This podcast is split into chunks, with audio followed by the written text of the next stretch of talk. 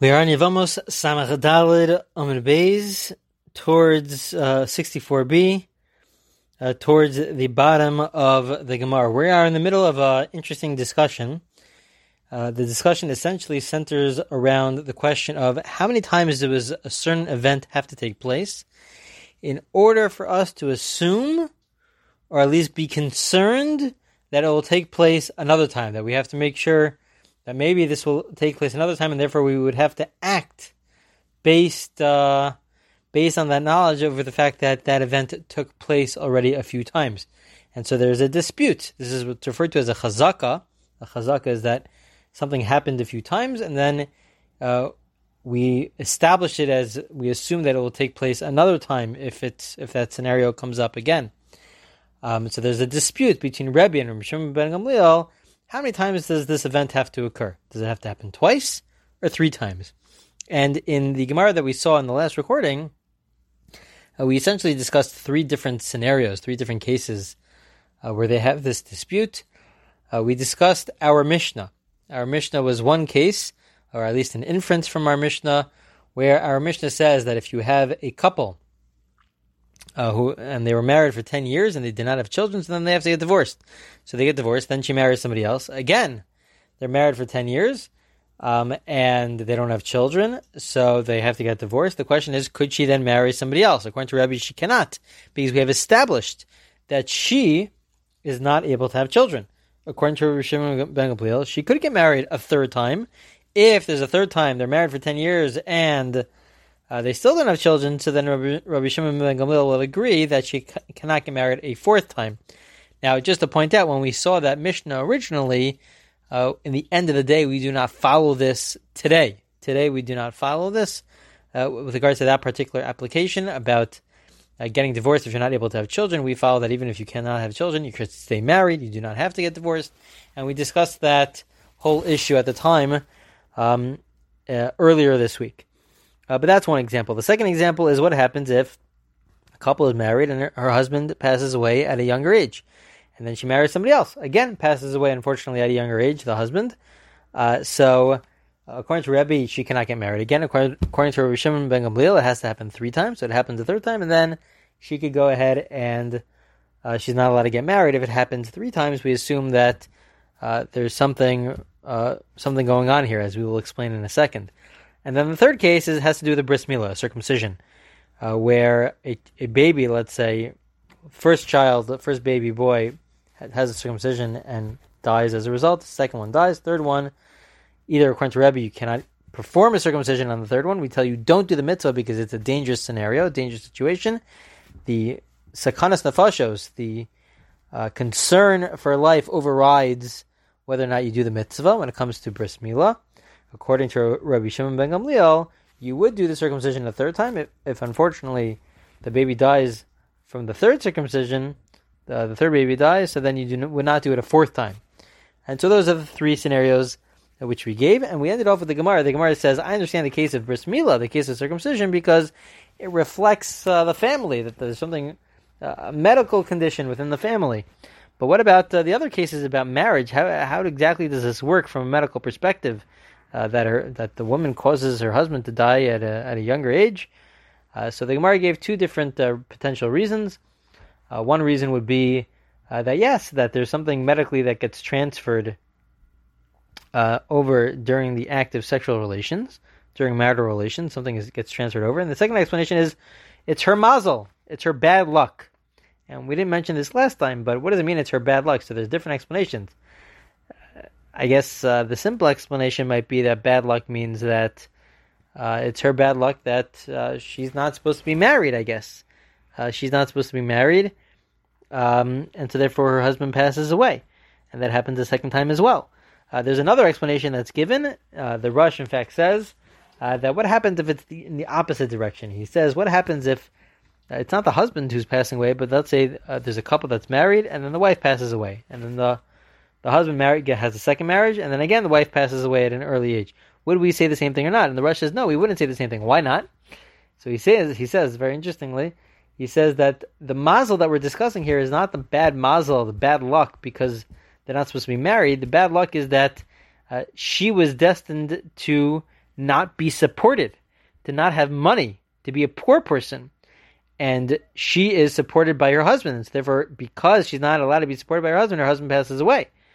But when it's in the opposite direction and the husband is married, the couple are married, and she, the wife, passes away, well, in the days of the Gemara, the husband was the one that supported the family. And so, therefore, even though the wife passes away, but it's not that he has bad luck because he still has a job, he's still supporting himself. And so, therefore, the whole principle wouldn't even apply. And so, that's why some want to say this is a big dispute, but some want to say that today, where the wife could support herself and does support herself, if it's a scenario where she does support herself and her husband passes away, none of this would apply because it has nothing to do with her bad mazel. The bad mazel has to do with the fact that she can't support herself, but she is supporting herself anyways. She's independent. She's able to support herself independent of her husband. Um, and so therefore, uh, this the fact that her husband passes away doesn't prove that she has bad mazel because she's still supporting herself. She has her own job. She's able to make her own money. Um, and so therefore wouldn't apply nowadays. So that's just an interesting uh, point from the last line that we mentioned in the last recording. Uh, there's also a whole big discussion of uh, what happens if the first marriage wasn't a halachic marriage, it was only a civil marriage and the husband passes away at a younger age.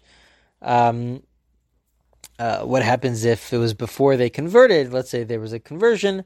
Uh, she was married before the conversion and the husband passed away. All different scenarios like this. That, all this is discussed uh, by the various poskim, by the various halachic authorities.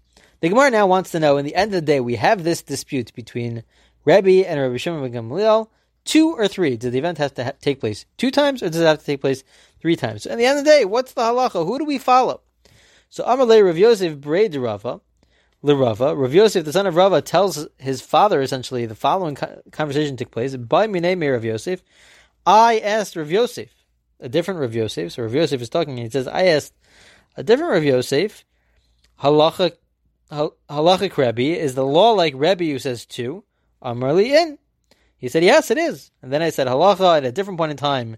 We were having a different conversation, and I said, halacha Rabbi Shimon is the law like Rabbi Shimon ben Gamliel says the event has to first take place three times in order for us to be established it as something which uh, we assume will take place uh, again.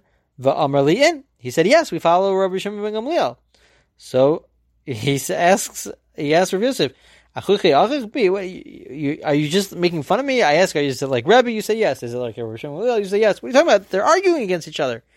How could you just always just say yes? You're you're, you're mocking me. You're making fun of me. So Amar Lay Rav says no. God forbid, lo, stumihi. The Lacha. He says really sometimes the Brisa or the Mishnah they say that there's a certain law, and sometimes, and they don't explain this is according to Rebbe or this is according to Rabbi Shimon ben Gamliel. They just say the law, and sometimes we therefore we follow Rebbe, and sometimes we follow Rabbi Shimon ben Gamliel. It really depends on the case. And so the Gemara will now go through four different cases. One of the cases is the same as what we've been discussing uh, until now, but we'll be discussing four different cases. Two twice we follow Rebbe that the event has to take place only twice for us to establish it as something that we have to be concerned about. And there we'll have two other cases where it, where we follow Rabbi Shimon ben Gamliel who says that the event has to take place three times. So what are the cases? So he explains. Uh, Nisun and Malkios Karebi, Vestos Visharamud, Karam Shimon ben. The case of marriage and Malkos and lashes is like Rebbe, as the Gemara will explain what we're referring to here. But the case of Vestos, of um, in, in, expecting a period for a woman that when she becomes a tamea, when she becomes impure, and with regards to the laws of shor hamuad, uh, an ox who gores and is, has established himself as as a dangerous animal, that follows Rabbi Shimon ben Gamliel. So what are we talking about here? What are the four different cases? Nisu and Hada Amran. When it comes to marriage, that's what we discussed before. Our Mishnah. Our Mishnah says they're married for 10 years, not able to have children, they get divorced. She then marries a second husband, and again, 10 years, and they get divorced. We follow Rebbe. Once it happened twice, she cannot go ahead and get married to somebody who needs to fulfill the mitzvah of of having children. She can marry somebody who, who already fulfilled the mitzvah, but if it's somebody who needs to fulfill the mitzvah, she cannot get married because we assume that she cannot have children. It happened twice. And the poskim, some of the poskim say that this would also extend to other marriage scenarios of, let's say, her husband passes away young. If it happened twice, she cannot get married a third time. Now, uh, there's a big discussion what happens if they do get married. Uh, if they do get married a third time, do they have to get divorced or not? Some say they do have to get divorced. Others say that no, they don't have to get divorced. It's not that we really assume uh, that uh, with certainty that the husband will pass away, and it's like he's committing suicide. No, that's not that's not what we're saying here. It's something that we have to be concerned about. But if they get married, then they don't necessarily have to get divorced. That itself is a is a big dispute. And also with regards to bris milah, bris milah also uh, the logic behind all this, all these marriages, and then we follow Rebbe. Why is it that sometimes we follow Rebbe, sometimes we follow Rabbi Shimon ben Gamliel? Because in this case, we'll discuss all the cases, but at least in this case, this is a case of real sakana, of real danger. Either it's danger to the husband, and therefore we have to be super concerned. We say if it happens twice, we're concerned. Or it's danger that you won't have a child, which we saw earlier. Not having a child is uh, almost equivalent to, to murder itself, uh, to intentionally not have a child. Um, so there too, we want to be super stringent and say if it happens twice, then we have to be concerned that she cannot have a child. And also when it comes to circumcision, if the circumcision is causing a death, that's something which is very, very serious. We have to take very seriously. It's uh, someone's dying, and so therefore we'll be super stringent and say that if it happens twice, we're already concerned, and that that is all that falls under nisuin. What's the second case? Malchios when it comes to lashes, the tanan, because the Mishnah says, "Mi shalaka b'shana." Let's say a person does a sin and not only do they do a sin, but it's such a severe sin that they're deserving of lashes, and they were warned before they committed the sin in front of two witnesses that they would be receiving lashes, and they do it, and then they do it again. So they receive lashes twice. So now they've established themselves as Rishaim, as wicked people who they don't care about the punishment and they don't care about uh, the warning. They, they, they don't care. They'll take the lashes. It happens twice. So we follow Rebbe here. And if it happens now, now that they're established as after it happens twice, as a rasha, as somebody who's wicked. Once it happens another time, Beis din Kosino Solikipa, so then Beis din, the, the court, puts them essentially in some form of a jail. So it's really it's not a jail. There's no halachic concept of a jail, but at least they're they're secluded, and it's basically a form of a death. They feed him barley until the person bursts. Um, essentially, it's a form of death because they've already established themselves as somebody who's wicked, or somebody who doesn't care about the punishment. They don't care about the warning.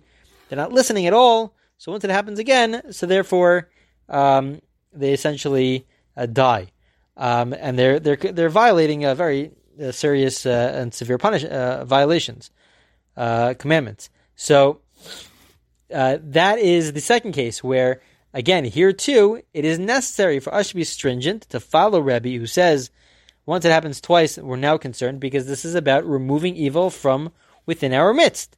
Um, somebody who doesn't care for law and order, and it happens multiple times, uh, so then they have to they have to get punished.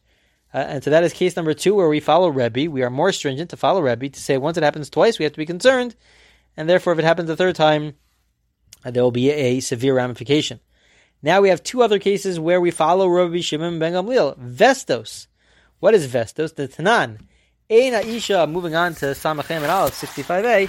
Ein Aisha kovas Vestos, ad shetivke ena shalosh pamim, vena metaharis mena Vestos, ad shetiagar menu shalosh pamim. This has to do with the laws of Nida.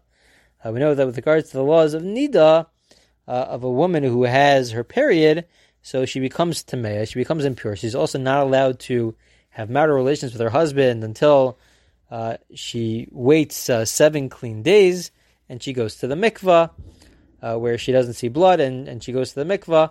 And so there's a concept called veses, which is an idea that uh, if she has established herself that she sees her period consistently three times in a row on, let's say, the same during the same time period, meaning let's say the same day of the month, and she recognizes that she has her begins her period always on the same day, and the Mishnah says it has to happen how many times? Not twice, but three times, like Rabbi Shimon and ben Gamliel.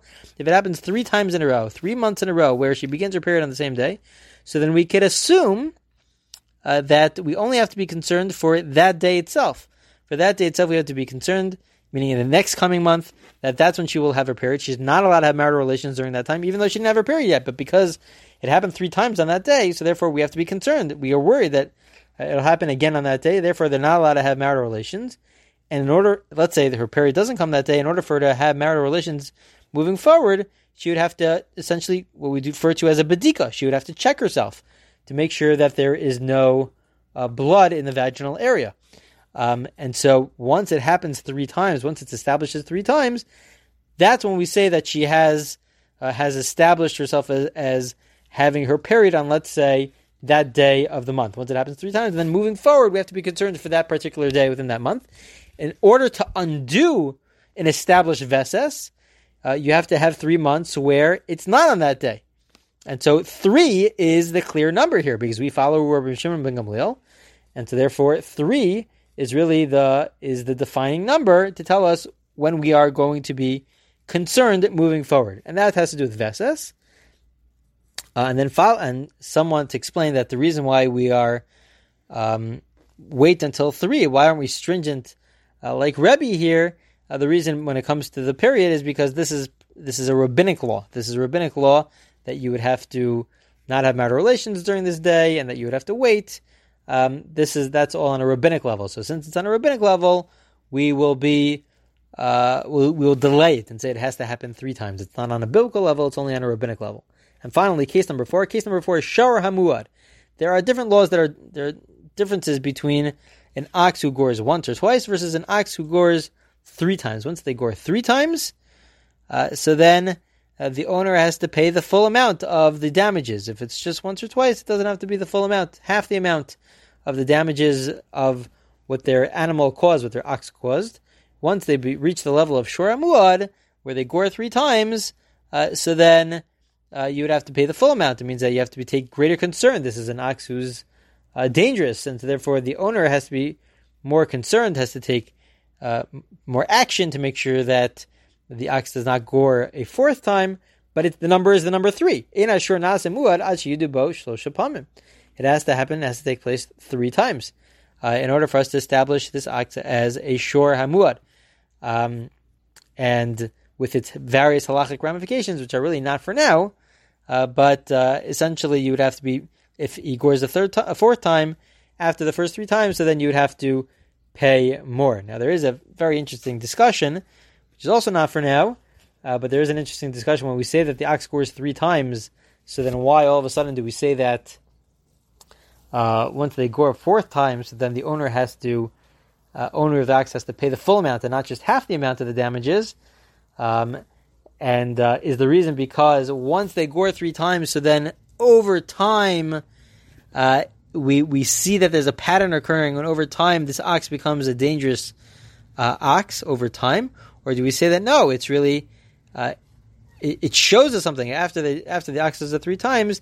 It's a megal. It reveals to us the fact that all along, from the very beginning, this ox was an ox that uh, was dangerous. But if it was from the very beginning, it's just we needed to take place three times in order for us to establish it as such.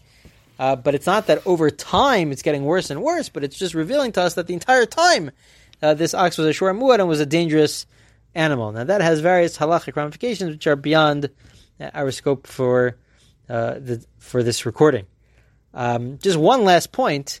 There's an interesting explanation that's given by Rabbi Soloveitchik, who says that uh, there's really two different types of chazakas. We're discussing the whole these whole concept of chazakas that once an event takes place two or three times, um, it now establishes itself. We have to be concerned for this event. Uh, so he says that uh, when we require two times, what's this difference? Sometimes we require two, sometimes we require three. When we require two, that's when we need the chazaka to explain to us the facts, to be mevarer, to just uh, define what happened, what is taking place. We don't know what's taking place. What exactly is taking place? Once it once it occurs twice, so now it's enough from a halachic perspective for us to assume that we have a, a better understanding of what's taking place. When do we require three? Says Rav Soloveitchik. We require three when it's not just there to tell us the facts that we don't know about, but it's to define a status.